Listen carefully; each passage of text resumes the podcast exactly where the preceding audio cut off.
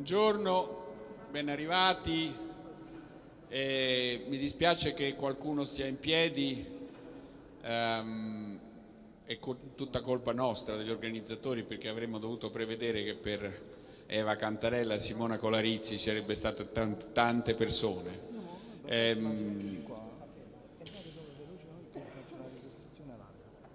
si parla in questo festival di noi e loro e oggi parliamo di una polarità, diciamo, naturale, ma anche culturale, quella tra donne e uomini.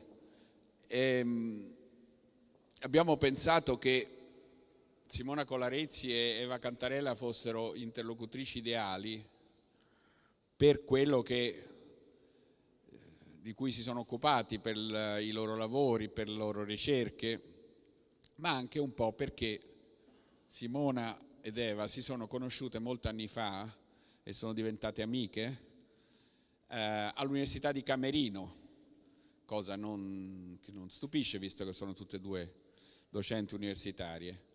Eh, hanno attraversato molte università, sono una curiosa combinazione perché Eva è nata a Roma ma poi in realtà ha vissuto sempre a Milano, Simona è nata a Modena eh, però ha vissuto a Milano, poi a Roma, hanno insegnato in diverse università, Simona anche qui a Napoli per molti anni, hanno insegnato anche all'estero, Eva ha insegnato in varie università americane e si sono occupate di cose molto diverse, perché Eva Cantarella è una giurista prima che ancora che una storica, una storica del diritto, ha insegnato l'ultimo insegnamento la storia del diritto greco e romano eh, Simona ha, occupato, ha iniziato occupandosi della mia terra, cioè della Puglia. Il primo libro di Simona che ha pubblicato la terza riguardava il fascismo in Puglia. Simona è un'allieva di due grandissimi storici, Rosario Romeo e Renzo De Felice, che sapete hanno rinnovato profondamente la storia.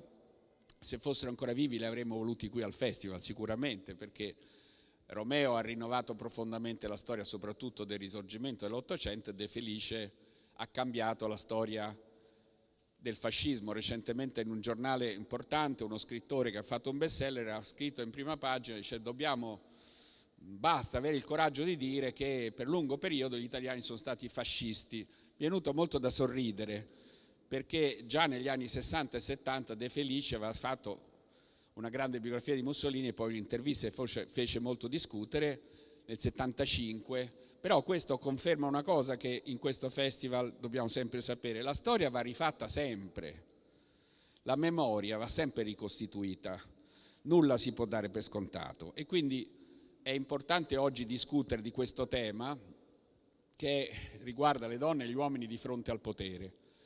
Eh, Eva Cantarella ne è occupata particolarmente di questo tema, adesso Eva ha fatto tanti libri, io ne ho portati qui due, um, uno è l'ambiguo malanno. Eva purtroppo è un'autrice di Feltrinelli, quindi devo dire, eh, io ci ho provato, come tanti editori hanno provato a strapparla a Feltrinelli, ma Feltrinelli con una grandissima... No.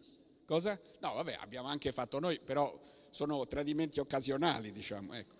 Eh, Eva Cantarella mi raccontava ieri del suo legame con Inge Feltrinelli, che è una straordinaria editrice italiana, Carlo, insomma, Feltrinelli è una grande casice, quindi la mia invidia è ben riposta, diciamo e l'ambiguo malanno che porta come sottotitolo la condizione e l'immagine della donna nell'antichità greca e romana, ma poi l'ultimo libro di Eva Cantarella, credo che sia l'ultimo, Gli inganni di Pandora, sempre Feltrinelli, dice l'origine delle discriminazioni di genere nella Grecia antica, quindi siamo esattamente al centro del tema di stasera, di stamattina.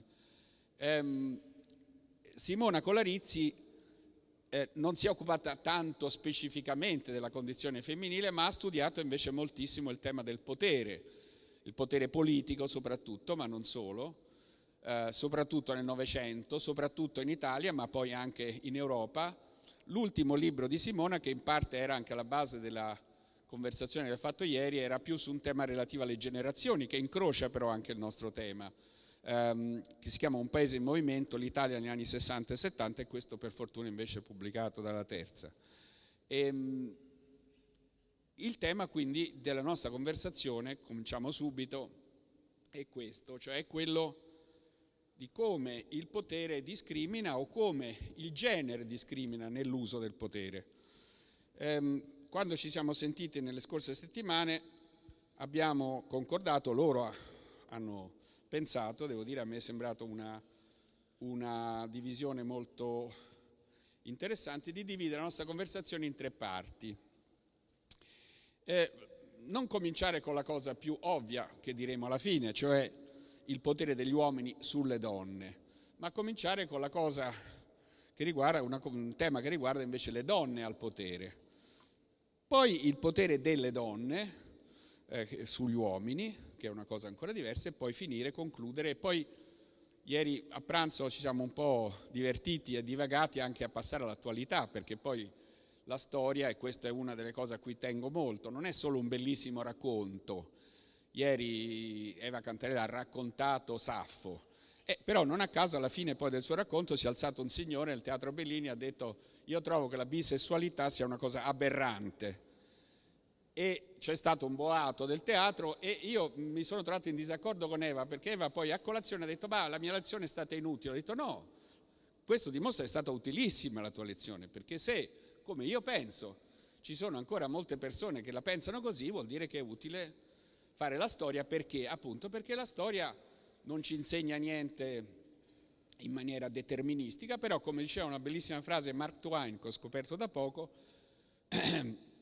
la storia non è un modello, non è una, una musica che si ripete, però la storia fa rima, col, col passato, fare i conti col passato ci aiuta a capire meglio il presente. Allora io comincerei subito con Eva Cantarella, chiedendoti, donne, le donne al potere. Ecco, um, cominciamo col matriarcato, perché quando si studia la storia antica si studia il fatto che nell'antichità esiste, esistito un periodo, un tempo, un luogo dove le donne erano al potere in maniera strutturale, sistematica, che chiamiamo matriarcato. Beh, che cos'era il matriarcato e perché a un certo punto ha smesso? Grazie. Beh, sono contenta di questa domanda qui oggi ehm, perché ci sono tanti giovani e sono rimasta molto colpita. Andando, io vado molto a parlare nelle scuole. Proprio nell'ultimo mese mi è capitato ben due volte nelle scuole delle ragazze che mi dicono ma ci vuole parlare del matriarcato. E io rispondo come, poi cercherò di rispiegarvi perché rispondo così. Il matriarcato non è mai esistito, ma ho visto una grande delusione, perché vedete, tu dici che cos'è il matriarcato? Il matriarcato è un sogno, è un sogno delle donne fondamentalmente, certamente non degli uomini, che però torna, io pensavo che fosse un po' superato, è stato molto di moda l'idea del matriarcato, eh, per carità, ma eh, oggi è superato, nel senso che il matriarcato, come dicevo, non è un fatto, storicamente, Parlo da storica, gli storici sono quelli che cercano di capire, di ricostruire la storia a partire dal momento in cui esiste documentazione. Mm. Non, non ci sono prove dell'esistenza del matriarcato. Quali sono le prove? Il matriarcato greco, per esempio, i miti. I miti sono racconti, sono molto importanti per conoscere la storia, però sono due i miti che parlano di matriarcato, utilizzati come prova. Le lemnie e le amazzoni, naturalmente. Le Lemnie forse è meno noto, le Lemnie sono gli abitanti dell'isola di Lemno dove sarebbe esistito il matriarcato. Sentite la storia, come mai è nato. Le Lemnie vivevano con i loro mariti, eh, felici e contente, finché un giorno, eh, siccome non avevano eh, fatto i sacrifici alla dea, ad Afrodite, la dea dell'amore, Afrodite le punisce con una dysosmia. Dysosmia vuol dire che puzzavano praticamente. dysosmia. E oh, devo dire, comprensibilmente i mariti a questo punto le trascuravano e si occupavano, preferivano occuparsi delle giovani schiave trace che c'erano in quel momento sull'isola. Che cosa fanno le lemnie? Che, le, che sono le matriarche per un certo periodo nel mito una bella notte sgozzano tutti gli uomini dell'isola, tutti gli uomini dell'isola e vivono per un certo periodo, età matriarcale. Tanto è interessante la, la fine della storia del mito, che dimostra qual è la funzione di questo mito. E la funzione non è certo di far credere al potere delle donne.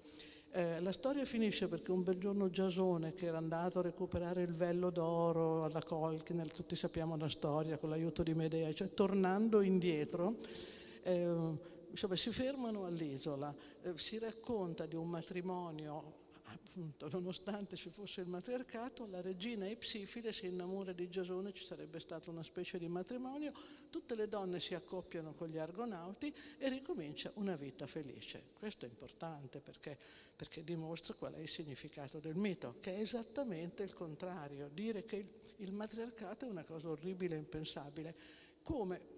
Vi conferma il, il racconto della, della, storia delle Amazzoni. Le Amazzoni lo sapete tutti, queste donne che non c'è, non c'è un, un, regno, avevano una regina, era un regno itinerante, eh, queste donne eh, sapete si tagliavano il seno, uccidevano uccidevano gli uomini che avevano catturato dopo essersi accoppiate con loro per riprodursi, ma pare uccidessero i figli maschi.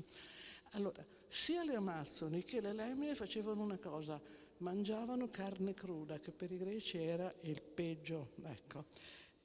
Tutti e due i miti esorcizzano l'idea del potere femminile, fanno vedere che il potere femminile è qualcosa di assolutamente... Potere criminale. Assolutamente. Questi sono i miti considerati, perché sono interpretati letteralmente, interpretati come vanno, ovviamente, significano proprio una sola parola, se no mi dilungo troppo. C'è un matriarcato, eh, piace moltissimo anche questo, nelle domande degli studenti c'è sempre, eh ma le donne, etru- eh, eh, le donne etrusche, che certamente erano donne indipendenti e autonome da un certo punto di vista, e certamente se le donne romane erano meno maltrattate delle donne greche, lo devono a un'influenza etrusca ma questo non significa che fossero matriarche. Eh, le prove sarebbero, qualcuno dice che comandavano, intanto matriarcato vuol dire arché e il comando politico non l'hanno mai avuto, ma non c'è neanche, qualcuno dice, la matrilinearità, cioè la discendenza non era in linea maschile ma in linea femminile. Non è vero neanche questo, perché ci sono delle iscrizioni, per esempio vel numni, che vuol dire vel di numni Vel sarebbe la donna, di Numni non vuol dire, su, potrebbe voler dire figlia di Numni, no? No, l'uomo, figlio, scusate, il contrario, Vel, figlio di quindi l'uomo che indica la sua discendenza indicando la madre. Può anche voler dire però che una donna possiede, un, cioè, possiede un uomo, insomma questi nomi così sono molto ambigui. Um, il fatto che sedessero, certamente le donne etrusche erano coltivate, sapevano leggere e scrivere, come prova il fatto che ci sono iscriz- degli specchi femminili con dei nomi, quindi vuol dire che le donne sedevano ai banchetti, ma da questo a parlare di matriarcato non esiste. Quindi mi dispiace se le ragazze che sono presenti se ci credevano, ma purtroppo, non purtroppo, non c'è mai stato, non so purtroppo, non so come sarebbe, non lo sappiamo.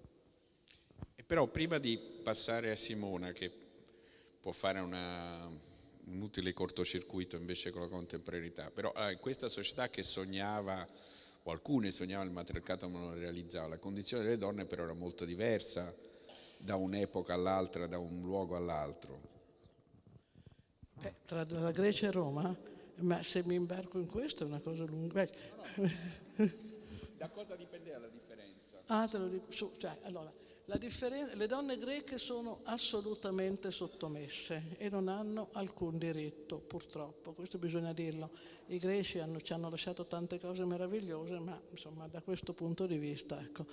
Um, magari poi quando arriviamo, de, de, de, dico i particolari. Eh, le donne romane invece eh, stavano molto meglio, al punto che a un certo momento della loro storia si, può, si parla della grande emancipazione, si emancipano all'età di Augusto. C'è addirittura una poetessa Sulpicia che scrive delle bellissime poesie, attribuite peraltro a Tibullo, eh, fino a pochi decenni fa non c'erano mai nelle letterature e anche adesso c'è pochissimo. Le, del, le possibili ragioni di questo cambiamento sono due fondamentalmente le donne romane, le donne greche non ereditavano dai padri e non avevano un patrimonio autonomo, non l'hanno mai avuto.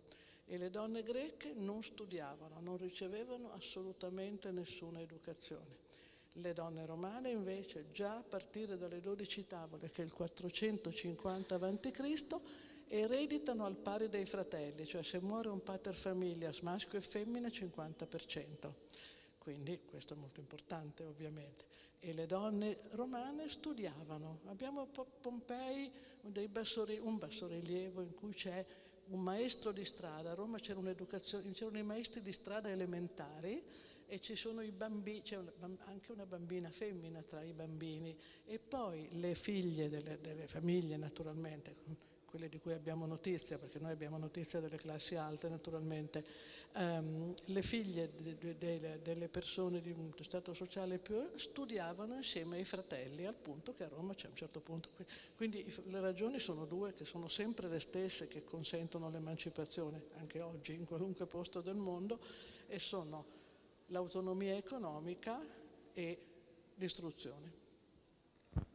Ecco, questa sembrerebbe esserci maggiore oggi e nella contemporaneità sia l'istruzione sia l'autonomia economica, eppure i casi di donne al potere, adesso tra quelli che avevamo citato l'altro giorno pensavamo a Margaret Thatcher o Angela Merkel oggi o la nuova Presidente della Commissione europea, sono ancora relativamente scarsi rispetto diciamo, agli uomini. Domanda, cos'è che manca ancora?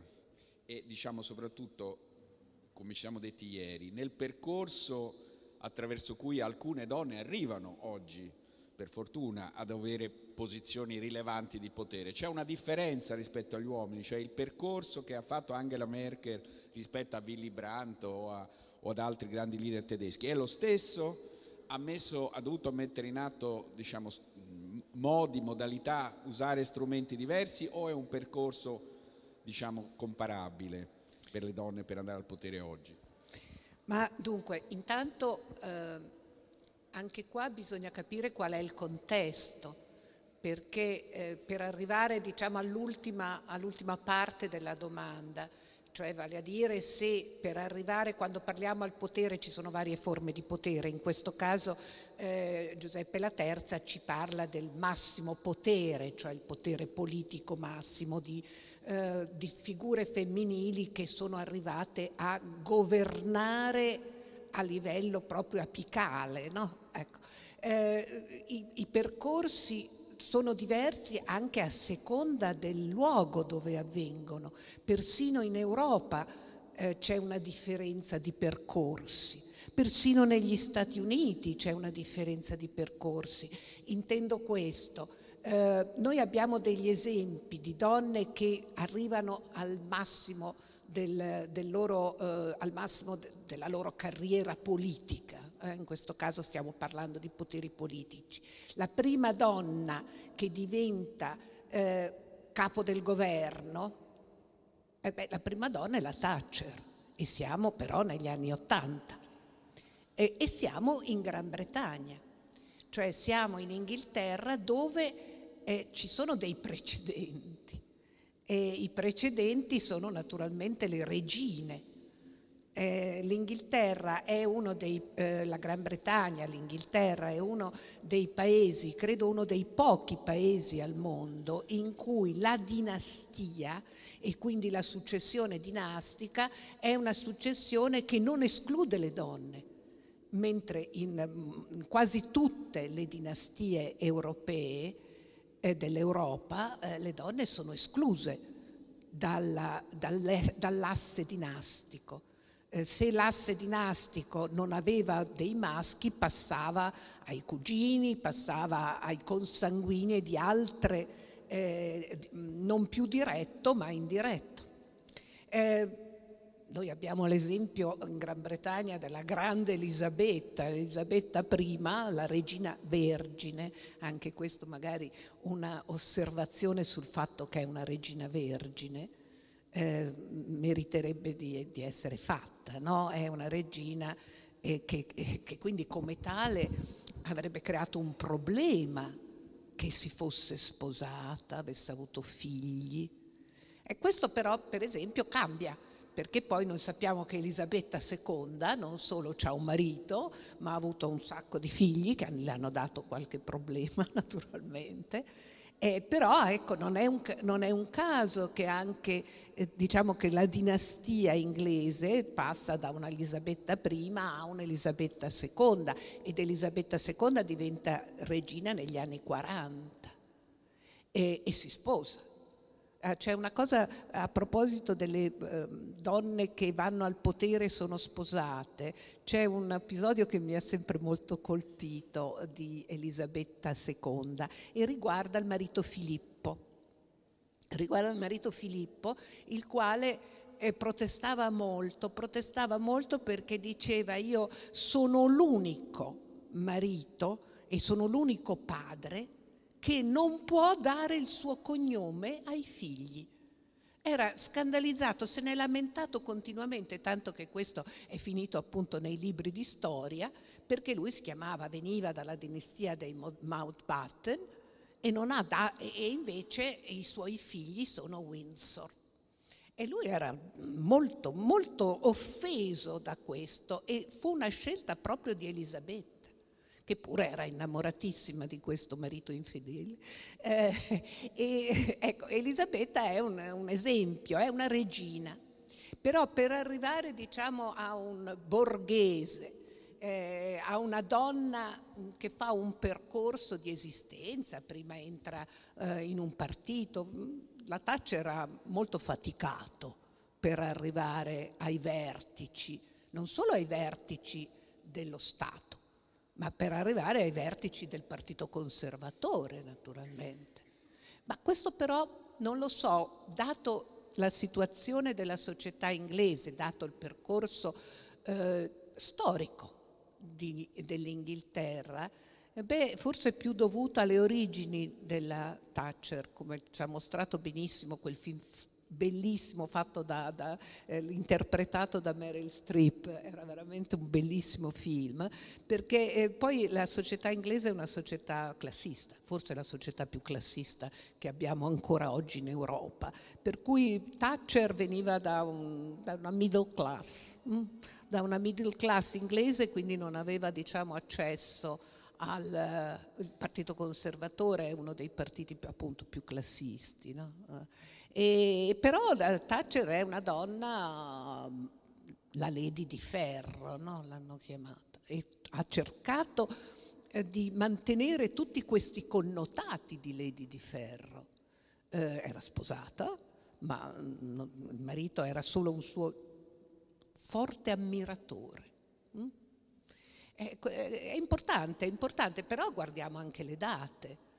Eh, cioè Thatcher va, diventa eh, primo ministro appunto nel 1981 se non sbaglio, cioè siamo negli anni 80. Eh, Merkel è addirittura ancora, eh, ancora successiva. E anche quella è una figura interessante e anche il contesto della Merkel è interessante.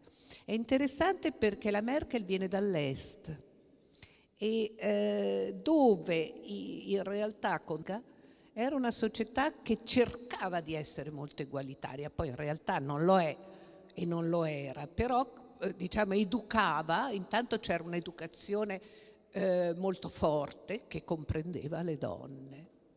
Eh, negli Stati Uniti però, per esempio, nessuna donna è arrivata al potere, c'è stata proprio alla vigilia di arrivare al potere.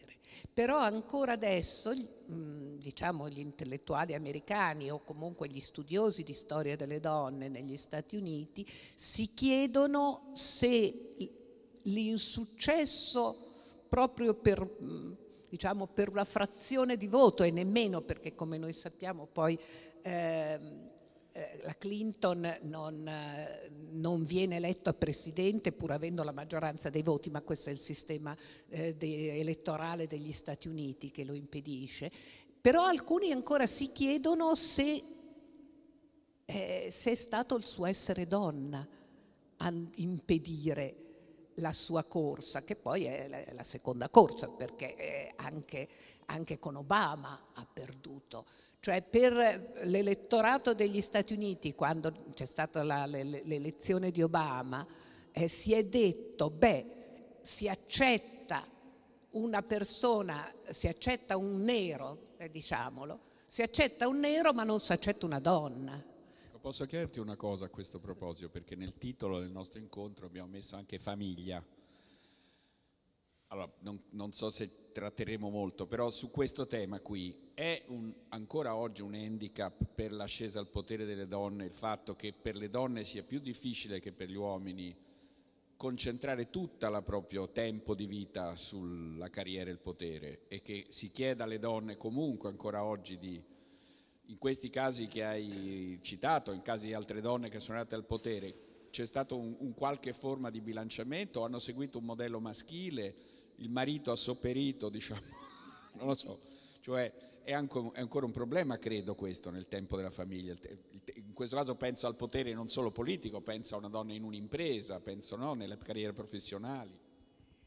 Di nuovo, anche quello dipende da paesi a paesi. Ci sono paesi più civili che hanno una legislazione e anche delle organizzazioni e anche delle provvidenze nei riguardi della famiglia e quindi nei riguardi dei figli, io non è che voglio dire la banalità, ma se ci fossero gli asili nido che funzionassero, se ci fossero, cioè tutte quegli, eh, eh, quelle possibilità che vengono date in altri paesi alle donne da, diciamo, di, non dico di liberarsi del peso dei figli, ma in modo da poter seguire contemporaneamente quelli che sono le loro aspirazioni, le loro giuste aspirazioni che possono essere uguali alle aspirazioni che hanno gli uomini, cioè di, di, di, andare per esempio al potere o di raggiungere posizioni di potere, certo anche questo ovviamente eh, cambia, è una premessa. Noi sappiamo che alcuni, in alcuni paesi europei è più semplice per una donna arrivare e arrivare a, a, a, diciamo, a livelli di carriera, adesso non sto parlando e tu non penso che stavi parlando solo del, del potere politico, di arrivare alla premiership, eh, ma di arrivare a posizioni di potere avendo un carico di famiglia e sapendo, questo diciamo è un discorso che si può fare oggi, ma già diciamo alla, all'epoca mia era quasi impensabile che una donna potesse avere figli e fare carriera. Questo era totalmente impensabile. Eh, era molto difficile comunque. Volevo chiedere una cosa ad Eva sul tema della seduzione di cui abbiamo anche parlato, cioè se la seduzione, la bellezza, in che modo sono un tema di questo diciamo, arrivo delle donne al potere? Nell'antichità in generale, poi anche Simona, voglio dire, ci sono casi uno pensa al passato, pensa a Cleopatra, mm, pensa certo. a delle donne come dire, che sono stereotipatamente sì. bellissime, sì. Eh, però magari invece no, non è necessariamente così.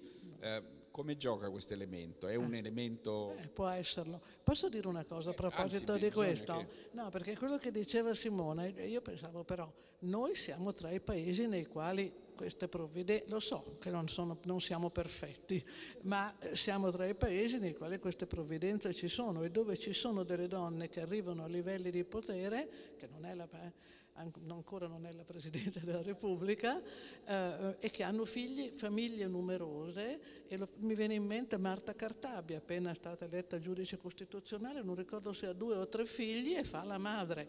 Non mi viene il nome, questa eh, europea che ha 4-5 figli addirittura. Ursula. Eh, eh, Ursula, 5 figli. Quella, eh, eh, eh, non, me, non, eh, non, me, lo ricordo. Allora, oggi ci sono donne in Italia, in Europa e anche in Italia. Sì, sì, questo dicevo. No, stavo dicendo, ero partita dalla Cartabia, poi dopo... dopo sì, ecco, certo. Ero partita dalla Cartabia. In Italia ci sono i congedi parentali, non sono abbastanza usati, sono, si potrebbe fare di più, però il principio... E poi soprattutto si vede nelle strade come questo accade, quando vedi quanti uomini portano le carrozzine e i bambini fuori, una volta non ce n'era uno. Io da questo punto di vista sono ottimista. Penso... Tu hai ragione a essere ottimista, nel senso che io parlavo del passato, non a caso detto all'epoca nostra. Hai ragione, hai ragione.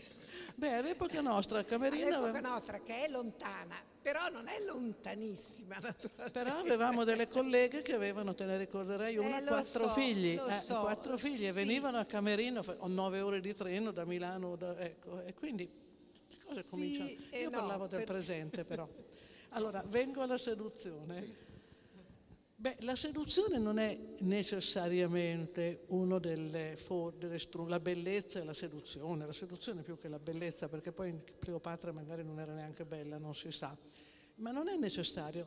Mi viene in mente una donna che è arrivata a un potere, nella, nella storia, ovviamente, mi viene in mente una, storia, una donna straordinaria che ha avuto veramente un, vero, veramente un vero potere politico durante l'impero romano che non è una donna romana, è una donna, allora, è la regina di Palmira. Palmira tutti purtroppo dopo che l'ISIS l'ha distrutto questo posto meraviglioso che sta nel mezzo del deserto siriano. Palmira oggi è nota, sappiamo che cos'è.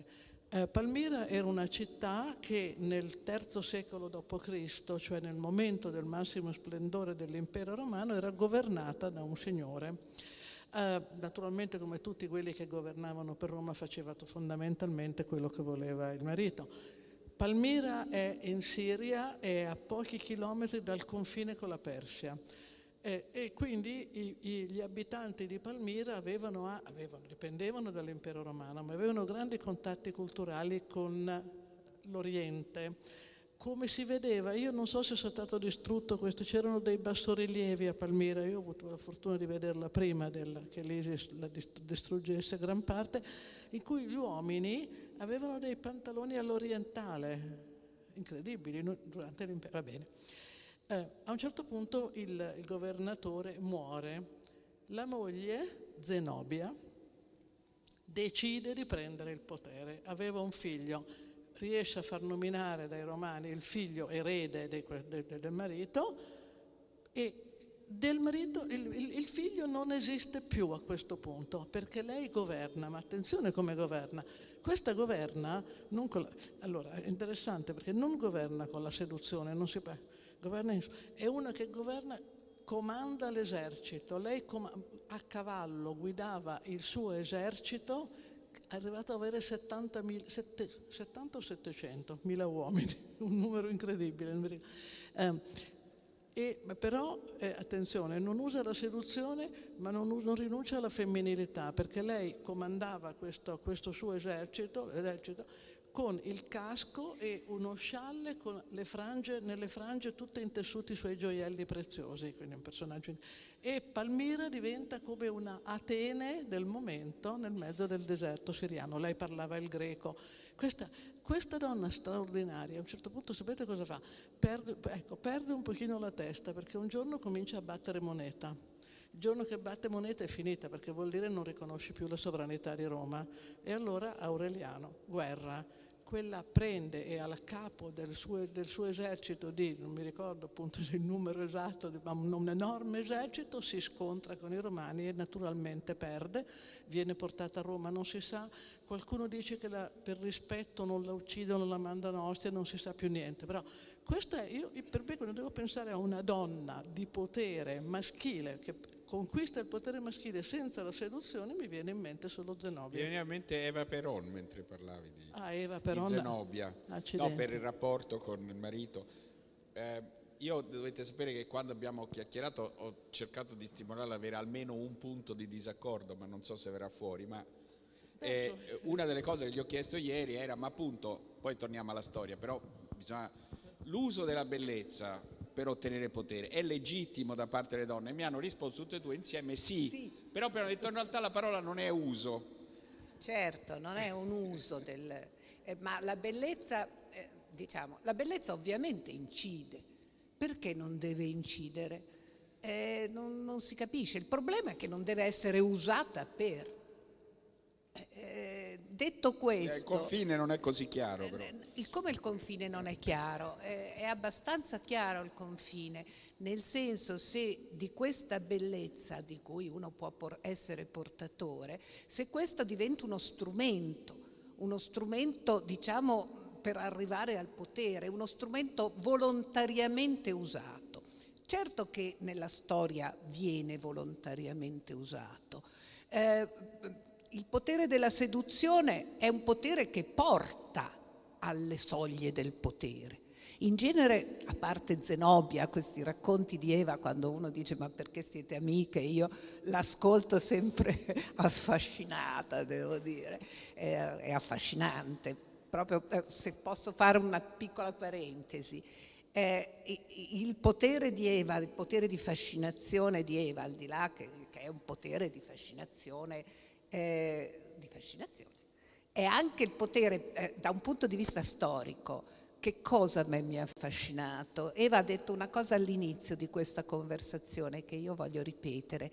Eh, Eva ha detto, dice, proprio parlando, dicendo guardate che ci sono poi dei miti che vanno anche sfatati perché lo storico eh, deve usare la documentazione per poter fare della storia.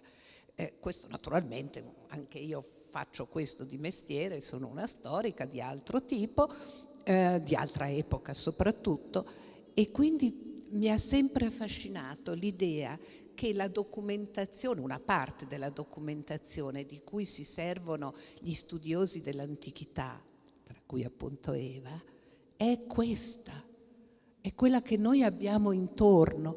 Tante volte conversando intorno in questo museo archeologico che è fantastico, eh, tante volte io ho chiesto a Eva, ma, ma tu come le sai queste cose se non c'era la scrittura? Perché per me, da storico contemporaneista, le mie fonti sono fonti di cartacce. Eh? di carte d'archivio difficili da leggere, polverose, in cui uno sta a tirare fuori queste carte negli archivi, oppure i giornali che sono altrettanto eh, ponderosi. Adesso bisogna andare al web per cercare delle fonti.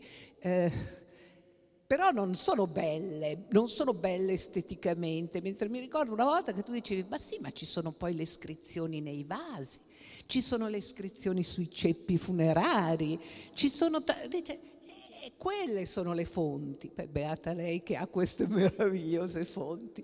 Dunque, ma tornando, torniamo al tema. Tornando al tema, scusate la parentesi, ma tornando al tema della seduzione. Eh, sì, ci sono donne che hanno usato, e sono donne di grandissimo potere, che hanno usato il potere della seduzione per accompagnare un uomo. Molto probabilmente alcuni, per esempio, pensiamo Pensiamo a quando, alle epoche, che sono delle epoche non poi così lontanissime, siamo nel 600, nel, ma addirittura nel 500, 500, 600, 700, tutto il potere delle favorite. Le favorite intanto erano favorite in quanto erano belle hm? e usavano il loro potere, lo sapevano, si volevano fare scegliere, diciamo, dai regnanti, dopodiché regnavano questi, diciamo, questi uomini al potere, eh, soprattutto uomini al potere che questo potere non se lo conquistavano con un duro lavoro, perché anche questo c'è una differenza no, nei poteri, cioè tutti i poteri dinastici, e non stiamo parlando di tanti secoli fa, sapete, poi poteri dinastici sono qualcosa che nel XIX secolo sono stati praticamente i poteri dinastici sono stati ridimensionati con la prima guerra mondiale, dopo la fine della prima guerra mondiale, ma fino al 1918 l'Europa era un'Europa di monarchi. Eh? Quindi insomma non è che stiamo facendo una storia, e la monarchia in Italia è esistita fino al 1946. Quindi insomma non, non è che stiamo parlando dei secoli bui, no? E, e, questo potere monarchico arrivava appunto per dinastia e quindi perché dovevano essere particolarmente dotati questi re? Eh? E, e il, potere delle donne, il potere delle donne che usavano la seduzione per arrivare accanto agli uomini Beh, eh, eh, era un potere forte, venivano esercitati, eh, tenevano, eh, erano, ed erano anche in parte riconosciute, sapete. Poi c'è il potere delle madri, mm? so, e poi c'è il potere dei, dei, Per esempio, Caterina de' Medici è, una, è, un mito per andare a studiare le donne al potere. Eh, adesso c'è ancora tutto questo questo è un po' più difficile, perché mentre diciamo, l'amante, la favorita, era, uh, faceva parte nelle categorie della società di un tempo, um, oggi sappiamo che esistono naturalmente le amanti e le favorite, Eh, però forse creano più danni che non a chi è al potere. No? La seduzione delle donne c'è sempre stata e la seduzione delle donne agli uomini di potere è sempre avvenuta. Eh, però, eh, però, questa seduzione, o, col potere che ormai hanno, hanno altri poteri, la stampa, la comunicazione, eh, questo potere delle donne eh, eh, viene molto spesso nella storia contemporanea, si rivolta molto spesso contro gli uomini. E questo risale nella storia più che contemporanea, quella europea, e di nuovo faccio l'esempio inglese, risale allo scandalo profumo del 1956, no? in cui il potere di questa deliziosa escort eh, che poi si scopre che era ovviamente una spia, eccetera, rovina la carriera di uno dei ministri più importanti e che era in corsa per la premiership. Eh, possiamo andare avanti, Beh, gli Stati Uniti sono una miniera di questi avvenimenti, no? in cui il, gli scandali, il potere, cioè il candidato, ci sono candidati alla presidenza del, degli Stati Uniti, alla Casa Bianca, che vengono, eh, la cui corsa viene interrotta da uno scandalo, Gary Hart per esempio è uno degli esempi, ma anche in Italia eh, il potere che hanno avuto le olgettine è un potere negativo, no? Non è un potere che, che si è ritorto contro, eh, eh, contro chi ammirava. Eh, e, e, queste donne certo che lo usano strumentalmente il potere e usano il potere della seduzione. E in questo senso è, è un potere, diciamo, la bellezza, perché sto parlando di donne belle, e per rispondere alla domanda di, di Giuseppe La Terza, eh, sì, è, è la bellezza conta la bellezza conta, ma è l'uso della bellezza. Ma non c'è una discriminazione nei confronti delle altre donne nell'usare la bellezza? Ma sai, se il problema è l'uso, eh, sì, se una donna usa il potere è chiaro che sono discriminate le donne meno appariscenti, meno belle, meno, eh, meno eh, pronte a, eh, a certo che lì c'è una... Ma se non c'è un uso del potere, perché? Del, diciamo del, della bellezza come potere, perché dovrebbe esserci una discriminazione? La discriminazione è contro le donne, di nuovo, nel senso che una donna di bell'aspetto automaticamente viene considerata o veniva considerata, io parlo sempre, Eva, per capirci, io parlo degli anni 50, 60 e 70, eh, non parlo del nuovo secolo. Eh, parlo di un secolo in cui la discriminazione, e questo spero che ne parliamo, la discriminazione, il potere degli uomini sulle donne è cento volte più forte del, del potere delle donne sugli uomini ed è un esercizio del potere violento che viene usato anche a una bella, una bella donna che debba essere per forza un idiota, come naturalmente negli anni 50, 60 e 70 eh, così veniva considerata. Guarda, quella è bella e scema. Eh? No? Una bella donna era considerata automaticamente una scema. Perché le donne non, non, non dovevano nemmeno accedere a un'istruzione. Guardate che mia madre, che era una signora nata nel 1906, era una bella donna, decisamente era proprio una bella donna. Eh, mia madre è stata tolta dalle scuole, arrivata all'età di 14 anni, perché ormai aveva, veniva considerata con un'istruzione base. E quindi come tale, per carità, una donna poi si doveva sposare, fare figli, imparare a gestire una casa. Quando io ero a scuola, eh, alle medie, eh, le donne facevano economia domestica. Io mi ricordo che ho dovuto imparare a fare il punto a croce. Terribile, poi era un disastro, cioè se mi si metteva un, eh, un nago in mano era, era un disastro, succedeva un disastro, come minimo mi bucavo le mani. Però eh, questo era. Gli uomini facevano, i ragazzi facevano ginnastica e le donne facevano educazione domestica. Ecco, siamo arrivati all'ultima parte, poi volevo anche Grazie a questo so uno- attaccare i bottoni io.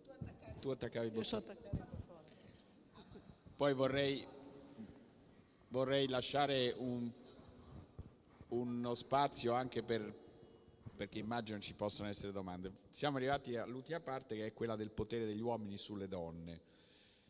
Vorrei innanzitutto condividere un'osservazione molto semplice con voi perché il rapporto tra le donne e gli uomini è una grande dimostrazione che la storia conta moltissimo perché è cambiato nella storia, cioè per rifarci a una cosa che diceva Emilio Gentile nella re- relazione di apertura che riguardava Totò, Totò sbagliava. Cioè non è vero che nella storia sono sempre stati uomini caporali, non è cambiato niente, no, nella storia qualcosa è cambiato, o, o sbaglio, cioè la storia dimostra che in particolare, nella- e, però la domanda vorrei farvi, prima di arrivare a poi dei casi, in questo cambiamento, che è relativo, come diceva Simona, a ogni contesto, è chiaro che c'è un contesto di un paese, di un luogo nel sud profondo dell'Italia che è più arretrato ancora oggi rispetto a uno del nord, che ne so, dell'Olanda, però è più, è- è più avanzato rispetto all'epoca della mamma di Simona. Allora la domanda è questa, come interagiscono, dato che sie- siete, per Eva è una giurista, come interagiscono le norme e le consuetudini nel rapporto tra gli uomini? Perché sono cambiate le norme, magari molto tardi, come sappiamo in Italia col delitto d'onore, per esempio, no? che è 75, non mi ricordo quando è stato... 80, 80, 80, 81, e soltanto nell'81 è stato tolto il delitto d'onore che consentiva a un maschio di sparare alle donne e di cavarsela con poco, forse con... Quindi le norme però cambiano, ma cambiano dopo il cambiamento delle mentalità e dei costumi, cambiano in seguito alle lotte delle...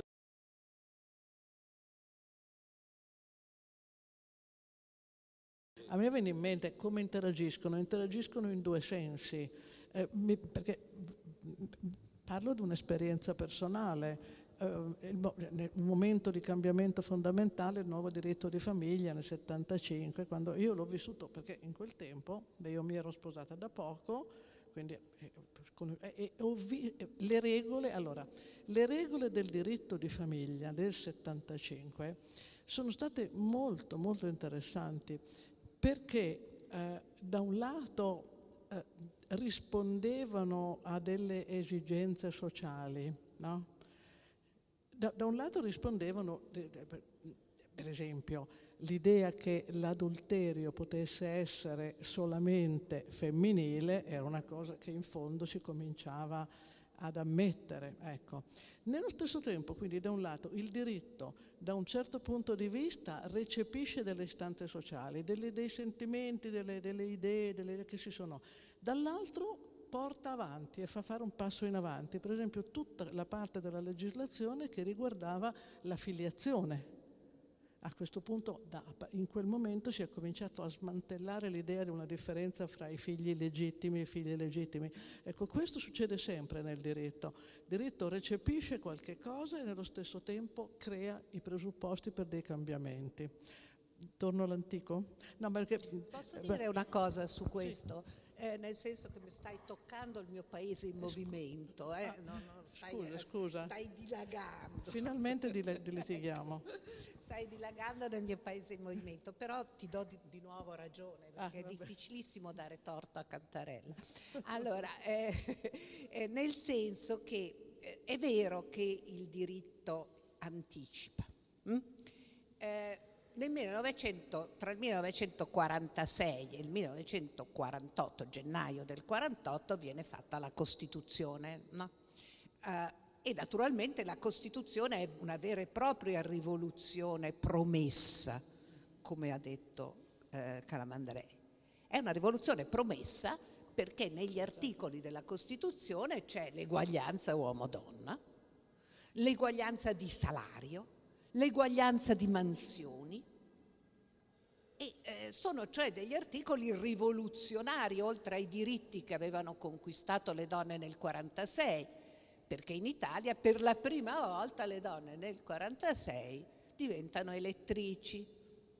Poi per carità sappiamo bene come il mondo politico ha recepito questo.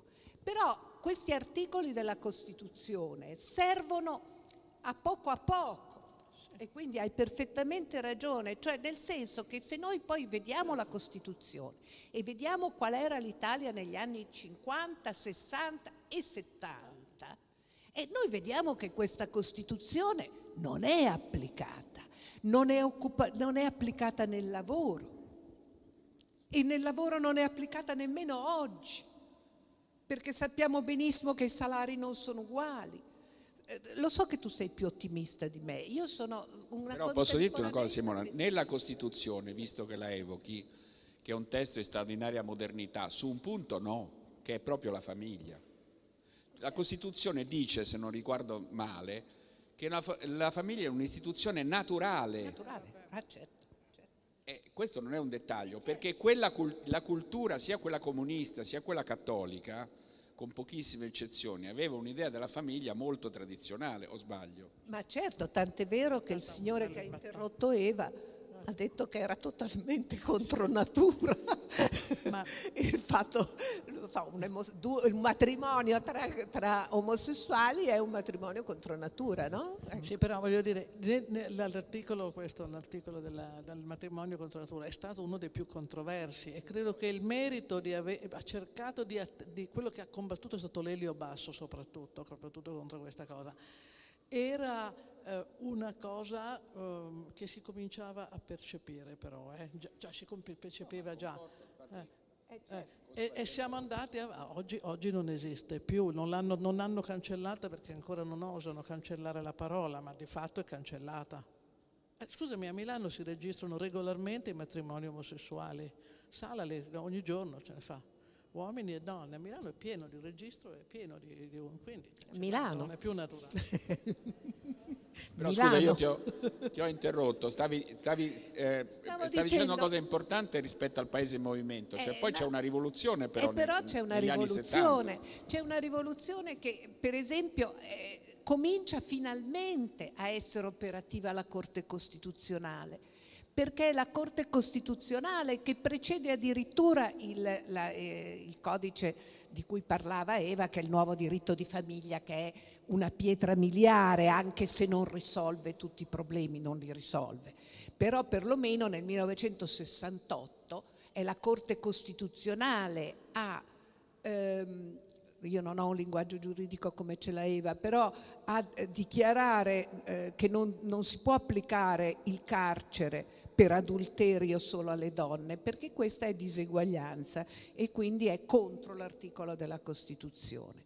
Quindi a poco a poco. E poi c'è la pressione delle donne e la pressione delle donne comincia, comincia lentamente, no? Comincia lentamente la pressione delle donne, però poi esplode. Tant'è vero che si è parlato, esplode a partire dal dopo il 68, insomma nell'anno del 68 comincia. Quando, e perché esplode?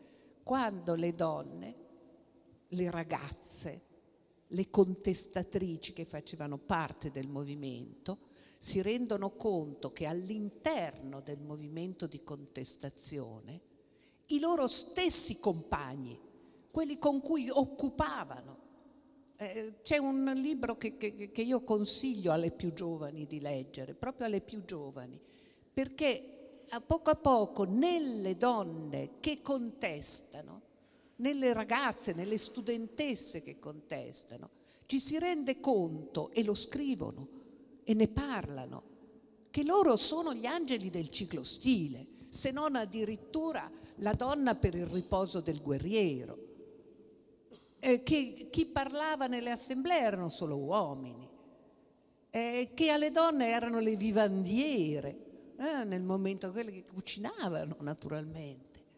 E c'è, c'è, c'è un famoso eh. episodio storico, uno dei gruppi extraparlamentari più forti all'epoca era Lotta Continua, dove insomma, Adriano Sofri per dire era un lead, e si scioglie, va in crisi in un famoso congresso in cui le donne mettono in questione i grandi leader che sono, che sono tutti maschi. No? Però la domanda finale che volevo farvi, poi passiamo, il grande movimento delle donne negli anni 60 sembrava aver prodotto un cambiamento irreversibile o comunque un cambiamento nei modi di fare, nelle relazioni tra donne e uomini. Le nuove generazioni non davano più scontato che quando si svegliava durante la notte perché il bambino piangeva fosse la mamma. E però, però, allora la domanda è, oggi in cui il movimento femminista sembra meno organizzato, meno visibile, c'è una correlazione col fatto che continuiamo ad assistere, certo non è che ce n'è di più, per esempio al fenomeno del femminicidio, c'è una relazione col fatto che ancora oggi in tanti settori, eh, non so se più di prima, forse non più di prima, ma rimane una fortissima dominanza maschile nel settore economico, nel settore professionale e ancora abbinata a questa, è utile fare una politica di discriminazione attiva? Le quote sono, sono qualcosa che può attenuare questo potere degli uomini sulle donne? C'è un potere, potere violento che ovviamente è quello più eclatante poi c'è un potere meno, meno violento ma, ma che esiste, che esiste ancora, che è molto forte. Sì, io non so se eh, diciamo ora c'è più il coraggio delle donne di denunciare le, le violenze che subiscono, probabilmente sì, perché il fatto per esempio che nel 2019, nei primi sei mesi del 2019, siamo arrivati a 85 femminicidi in Italia, e sono dei dati che sono impressionanti. Eh, l'altro giorno parlavo con tua figlia Antonia e lei diceva invece che secondo lei c'è di nuovo una consapevolezza femminile molto forte che è stata portata proprio dalle manifestazioni e dall'indignazione per questo, eh, eh, questo continuo eh, assalto nei confronti delle donne. E, e, e poi do una sponda a Eva perché questo assalto è per l'85% in famiglia. E, e detto questo, eh, però c'è una, anche una spiegazione di questa eh, non solo persistenza di violenza maschile, ma forse anche di questa crescita di violenza maschile, che non è solo perché probabilmente si denuncia di più, è che tutto quello che le donne hanno conquistato, questa battaglia delle donne che ha portato a tante conquiste, beh, ha portato a una crisi dell'uomo.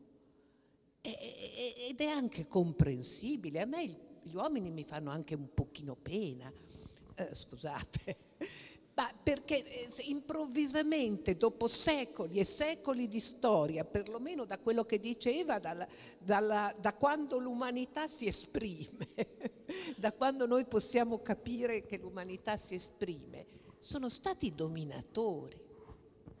E il fatto che a questo punto questo loro potere assoluto, questo loro potere secolare, viene messo in discussione da donne che fino a poco tempo fa non avevano nemmeno l'anima, e, beh, è qualcosa che ha sconvolto il loro mondo. E la vera rivoluzione, e con questo mi fermo, la vera rivoluzione la devono fare adesso gli uomini. E auguri, è un lungo percorso. No, eh, dunque stavo pensando una cosa mentre Simona parlava.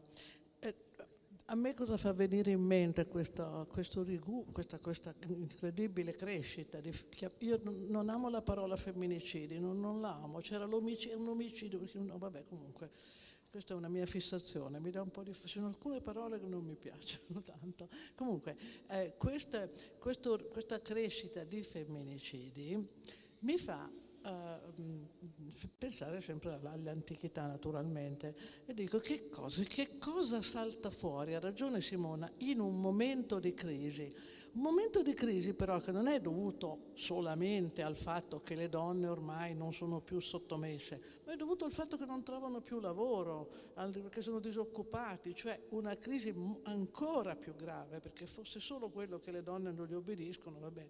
Ecco, è invece una crisi generale e totale degli uomini, della, i quali a questo punto si aggrappano come sempre all'unica cosa, all'unica cosa che viene dall'antichità, la concezione proprietaria del rapporto delle donne. Cioè la donna cos'è l'unica cosa mia? Mia moglie, la mia fidanzata, la mia donna.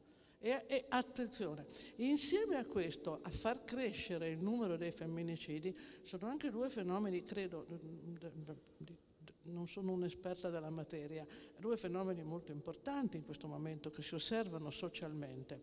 Uno è una rivalutazione del, del desiderio di vendetta.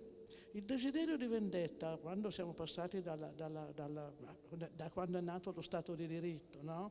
il desiderio, perché prima c'era la cultura della vendetta, no? cultura, ehm, un po' alla volta il desiderio di vendetta era diventato un sentimento che tu non osavi, non osavi neanche esprimere. Adesso io, ci sono degli, soprattutto negli Stati Uniti, è un valore. Si ritorna allo stato precedente alla nascita della polis addirittura, no? Ecco, quindi questo, ci sono anche dei fenomeni del presente, la rivalutazione eh, dello stato di vendetta, del, del, desiderio di vendetta e che, che, che, che tutte queste cose incidono secondo me, non solamente il fatto, eh, il desiderio di vendetta è impressionante, eh, perché tra l'altro la prima è legata poi a questa idea, quando succede un femminicidio oppure una qualunque tragedia, la prima domanda che mi fa sempre imbestialire proprio è, lei lo perdona? Ma chi se ne frega, scusate, no? che lo perdoni o non lo perdoni sono fatti suoi, no? Il problema è che non è accettato. E, e il problema è che non è accettabile tutto questo, questa, questo, questa rivalutazione del desiderio di vendetta e tutte queste cose. Scusa se ho invaso il Bene. tuo terreno. Allora, io abbiamo qualche minuto di tempo, uh, se c'è qualcuno che... Benissimo, allora gli porto il microfono. Mi raccomando la brevità, direi un minuto. Qualunque cosa vogliate dire va bene, ma un minuto. Senta, allora io mi chiamo Gina Clemente, sono una docente di storia e filosofia in un liceo di Altamura nella provincia di Bari. Mm, sono confusa in questo periodo perché ho un trauma cranico ma ho voluto partecipare a questa, per cui forse nella mia richiesta, nella mia domanda non sarò molto puntuale e precisa. Um, io accolgo favorevolmente ehm, eh, quello che sosteneva il dottor Laterza. Cosa è cambiato oggi rispetto agli anni 60, 70, al periodo di quel movimento importante che riguardava un, un po' tutto, non solo la questione di genere, no? Eh, e mh, da docente mi rendo conto che mm, soprattutto nei libri di storia e filosofia um, mancano ancora oggi dei momenti di approfondimento, di um, anche esaltazione di alcune figure o di alcuni fenomeni prettamente femminili. E quindi io sto parlando con un, uno dei più grandi editori di testi scolastici, sto parlando all'editore, questa mancanza presuppone un, una mancanza di ricerca o è una scelta, ancora una volta, dominata, diciamo, dal pensiero unico maschilista? È inutile che, insomma, lei sa che cosa, a che cosa mi sto riferendo.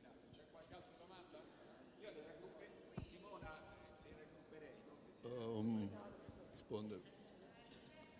No. Due cose brevissime. Una um, a Oreste De Divizis. Uno eh, riguarda il fatto che ha citato Simona che l'Inghilterra è stata sempre all'avanguardia ricordiamo che il, il, movimento di liberazione delle donne è nato proprio lì con le suffragette che, che è un po' un termine quasi irrisorio di, di ridizione. Secondo, parliamo dell'Italia repubblicana del potere politico. Le donne arrivano quasi all'ACME, diventano Presidente della Camera, Presidente del Senato, mai Presidente della Repubblica. E io ricordo il, il grande scalpore che fece la nomina di Nilde Iotti a prima Presidente della Camera, prima donna quindi di potere politico in Italia. Grazie.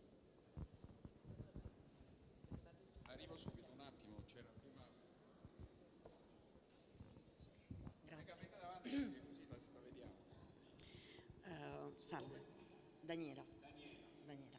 Volevo domandare a proposito, a proposito di documentazioni fallaci e mitologie, se vi foste mai interessati e incuriositi tutti della, del, dell'organizzazione sociale e familiare vichinga perché nelle facoltà di archeologia si fa gran parlare della, della ricerca di un'archeologa danese che insieme a una genetista ha scoperto che in una tomba di, che era considerato un re vichingo in realtà le ossa sono tutte femminili e quindi non era un re ma era una regina vichinga. E poi questo sempre rispetto a questa storia dei vichinghi eh, fa sempre pensare a quanto nella penisola scandinava comunque Danimarca, Norvegia l'organizzazione, il potere femminile sia diverso, cioè il rapporto maschile-femminile sia molto diverso da quello che viviamo noi. Poi c'erano delle giovanissime che volevano domandare. È una cosa veloce, cioè volevamo chiedere, eh, dato che prima era stato citato un, uh, un, testo che lei aveva consigliato ai giovani, però volevamo sapere il titolo no. del, del libro. Ultima domanda, se no poi non... Salve, sono Maria. Volevo chiedere per quanto riguarda gli omicidi, questa strage continua di donne, sono d'accordo sul fatto del femminicidio che li rende, forse vuole renderlo in modo diverso, ma sono le cose più violente perché avvengono in casa, dalle persone da cui meno te lo aspetti. Che cosa può aiutare sia le donne che gli uomini ad uscire da questa situazione? Perché sono d'accordo che è una rivoluzione che gli uomini devono fare perché sono in balia di loro stessi. Che cosa però anche le donne possono fare per cercare di, di porre fine a questa strage continua? Questo non è tra i doveri dello storico dare istruzioni per... Però no, no, ma, no, ma va, ben, va benissimo. No, è che... Ma certo, scusa, c'era una signora e poi, poi vi passo subito. Io mi chiamo Tiziana Giuliani, ho una domanda breve. Eh, perché molto spesso le prime nemiche delle donne sono le donne? Me ne sono accorta negli anni 70 quando c'erano grandi battaglie per, eh, all'aborto e mm, anche per come dire, anche migliorare la condizione delle donne e nelle nostre manifestazioni a Napoli le donne dai balconi ci tiravano di tutto, per dirne una.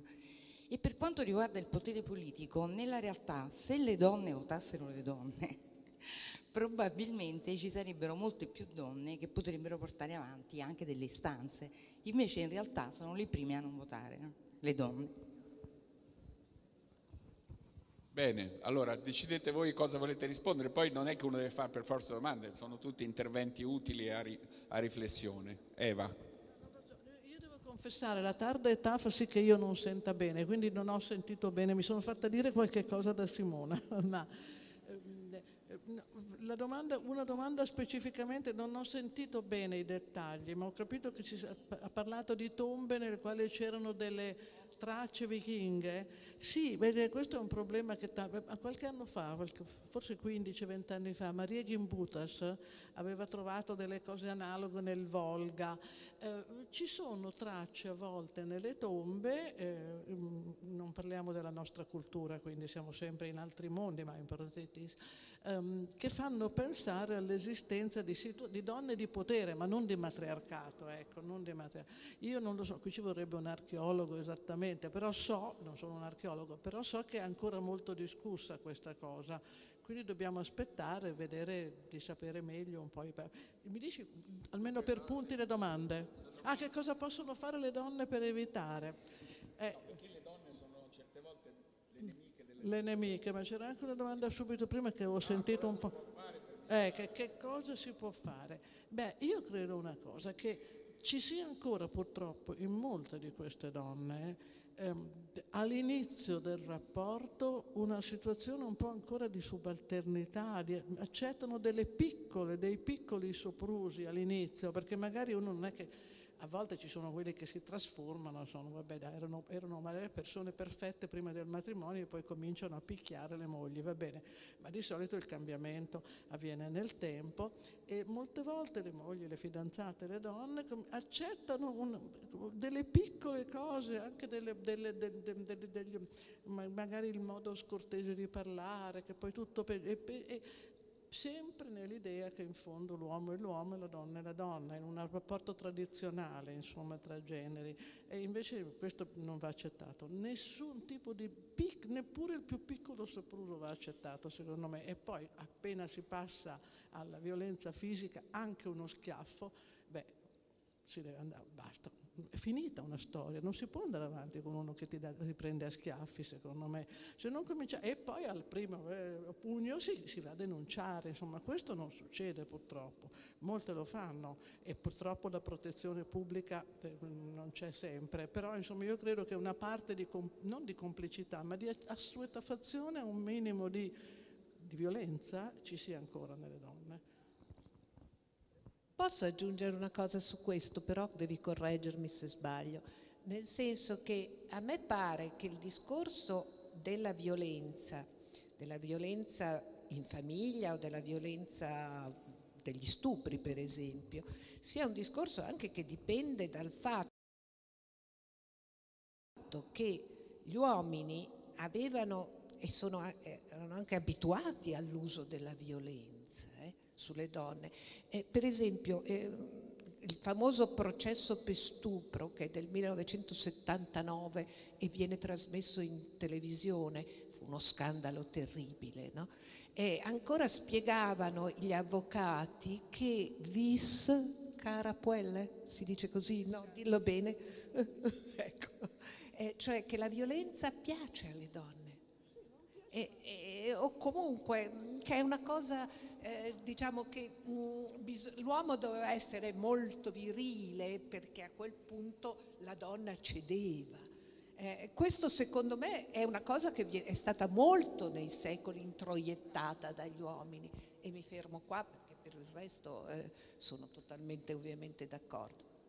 Volete sapere il libro? Eh, dunque, eh, se mi mandate una mail ve lo mando. Eh, eh, è un libro che è stato pubblicato abbastanza recentemente e mi sembra che si chiami Le ragazze del 68 ed è fatto da una eh, sociologa, ehm, da una studiosa di sociologia della Bicocca di Milano eh, ed è del 2014, una cosa del genere, e sono che ha raccolto tutte le testimonianze delle ragazze del 68 che quindi sono divertentissime anche queste testimonianze, quando loro a poco a poco si sono rese conto che i loro compagni eh, erano, erano dei maschi maschilisti e quindi è, inizia, è, iniziata tutta una ribellione. Divertente, divertente perché ci sono tutte queste testimonianze, quindi sono testimonianze di ragazze, tra l'altro alcune di queste molto note, eh, che, hanno, che, ci raccontano, ci raccontano quello che succedeva, peraltro cose che ho visto anche io con i miei occhi, come potete ben immaginare. Ecco. Eh, di che altro? Ah, eh, sì, certo, ci sono state, l'Inghilterra è così e infatti è così anche perché non a caso è la culla del movimento delle suffragette che sono finite come noto in carcere anche per affermare quelli che erano i loro diritti. Eh, c'è però un momento molto importante, secondo me ed è verissimo, che negli anni 70, eh, negli anni 80 entra la Iotti, presidente della Camera. Eh non negli anni 70. Eh, e poi eh, è chiaro che le donne oggi hanno delle cariche importanti, Eva aveva appena citato la, adesso la Presidente del Consiglio Superiore della Magistratura e, e, ci sono donne importanti al Parlamento europeo, eccetera. certo che i progressi sono stati fatti, sono stati fatti molto, molti progressi, ma ancora non sono l'ultima ehm, domanda, prima che me ne dimentico. Eh, dunque, intanto la rivalità o la non, mh, mm, solidarietà. la non solidarietà tra donne. Ah, questa è anche una visione degli uomini. Eh. eh quando ho conosciuto Eva, eh, questo lo dico? Ecco, quando ho conosciuto Eva, noi ci siamo conosciuti all'università nel primissimi 73 mi sembra fosse, 72, addirittura nel 1972 eravamo tutte e due all'università. Eh, siamo arrivati insieme all'università, io sono arrivata qualche mese prima, lei è arrivata qualche mese dopo, dipendeva dal, dalle chiamate. Eh, ovviamente eravamo le uniche donne in, era tra l'altro una facoltà di giurisprudenza. Io ci sono finita perché avevano aperto un corso di scienze politiche. Eh, allora, siccome a un certo punto io sapevo che doveva arrivare quest'altra donna ed ero molto interessata, sapevo già chi era Cantarella, però non ci, non eravamo ancora incontrate. E devo dire che tutti i miei colleghi pensavano, ah, adesso queste due donne litigheranno fra di loro, si sbraneranno, perché naturalmente si consideravano i nostri colleghi maschi terra di conquista. No? Se arrivavano due donne, eh, erano lì, terra di conquista. Sono rimasti delusissimi, eh, veramente delusissimi, perché siccome come ci siamo incontrati, ci siamo guardate e abbiamo detto va bene, sappiamo cosa devo, dobbiamo fare. Eh, sì, c'è una rivalità tra donne, ma in realtà per esempio non c'era una rivalità tra donne dentro il movimento femminista, tutt'altro. Guardate che nel movimento femminista è durato relativamente poco, però il movimento femminista ha fatto la casa delle donne, era non solo un movimento di protesta che andava in piazza dove altre donne, perché era anche il mondo delle donne che veniva attaccato, non erano solo gli uomini a sentirsi messi eh, sotto processo. E era attaccato anche la funzione delle donne. La funzione delle donne che le donne rivendicavano. In queste testimonianze delle ragazze del 68 c'è la testimonianza del rapporto con le loro madri. E le loro madri difendevano. L'altro giorno ieri eh, ho fatto la, mia lezione sui giovani contro. E le, le donne avevano, le, le, le ragazze eh, non trovavano la solidarietà della mamma, eh, perché andavano fuori dai binari che le mamme avevano percorso e che consideravano naturale che le figlie percorressero. Questo vale per gli uomini e vale per le donne. Eh, cioè è un problema di generazione. Vorrebbe dire una cosa cattiva, Eva adesso. Di, dillo volevo, adesso, tanto abbiamo in chiusura dire, si può dire una cosa, dire cattiva. cosa cattiva. Quando parliamo degli uomini, con tutte queste cose, questi uomini, tutti questi difetti, chiamiamoli difetti degli uomini, no? Beh, ci dobbiamo chiedere una cosa, ma qual è la responsabilità nostra come madri nella nascita e nel fatto che esistono ancora? Questa è una domanda che dobbiamo farci, eh, perché non ce la facciamo mai. No, no, io ho finito. Bene, il nostro tempo è esaurito, però dato che so che c'erano molti che vogliono fare domande, gli chiediamo un impegno a tornare per la terza edizione, a parlare, a parlare di altre cose, non solo di questo, ma anche tornare insieme. Um, io volevo dire una cosa prima di chiedervi di fare un grande applauso a Eva e Simona. Noi siamo in un luogo meraviglioso. Um, qui vedo Andrea Milanese e Ruggero Ferraioli che ringrazio molto. Io ringrazio moltissimo il Museo Archeologico. Vorrei fare un applauso a chi, a chi in questa città non facile tiene aperto uno spazio non solo di grande bellezza, perché è uno spazio meraviglioso, ma di grande attenzione al pubblico, perché il museo archeologico eh, è uno dei migliori musei europei dal punto di vista dell'interlocuzione col pubblico. E da questo punto di vista ancora di più vi chiedo di applaudire due storie che non sono soltanto due storie che hanno dato un grande contributo scientifico, ma hanno appunto la gentilezza, l'amabilità, l'efficacia, l'intelligenza come hanno dimostrato stamattina con noi. Grazie, grazie a tutti.